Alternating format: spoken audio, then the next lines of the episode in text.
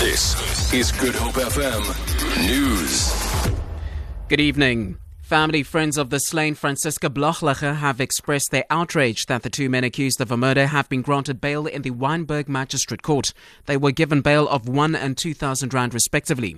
The pair faces charges of murder, rape, and robbery with aggravating circumstances. The 16-year-old Blochliger was raped and strangled to death while jogging into the in rather the Tokai forest almost two months ago. People attending the hearing say they're fearful. The fact that the magistrate has given two of them bail, we think, has been an absolute travesty of the law. Westlake community, Kirstenhof community, and the surrounding suburbs do not want those men back in their, on their streets. We have children, we have um, family, we have loved ones who are now going to be walking the streets with those men, and we don't believe that justice has been served by giving them bail. Absolute heartache. That they're going to be walking free, and you know what? What is what is going to come from this?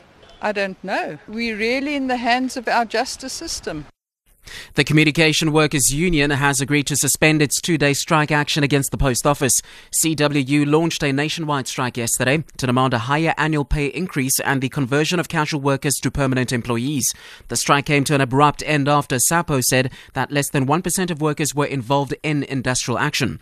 SAPO and the CWU say they have agreed on a process to resolve the outstanding issues.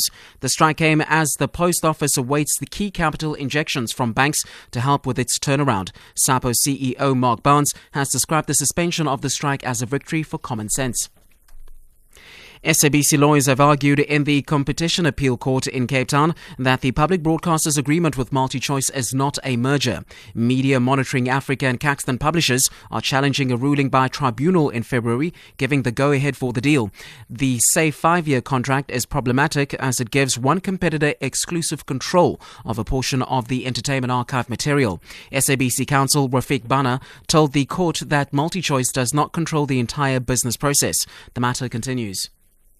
And then finally, former Springbok Teun Stofberg says the late Bok coach of Nelie Smith was committed to the game of rugby. Stofberg attended the memorial service for Smith at Stellenbosch in the Boland. Smith died in Cape Town at the age of 81 on Monday. Stofberg says he was a true legend. Now, what I remember of, of is that he was the most dedicated person that I ever got uh, get to know, and you know, one in the rugby world. He was outstanding, and he was always. Uh, uh, Uh, as I said, dedicated. He knew the, won the game very well, and he was an outstanding man to know. For Good Hope FM News, I am Eugenia Pateni.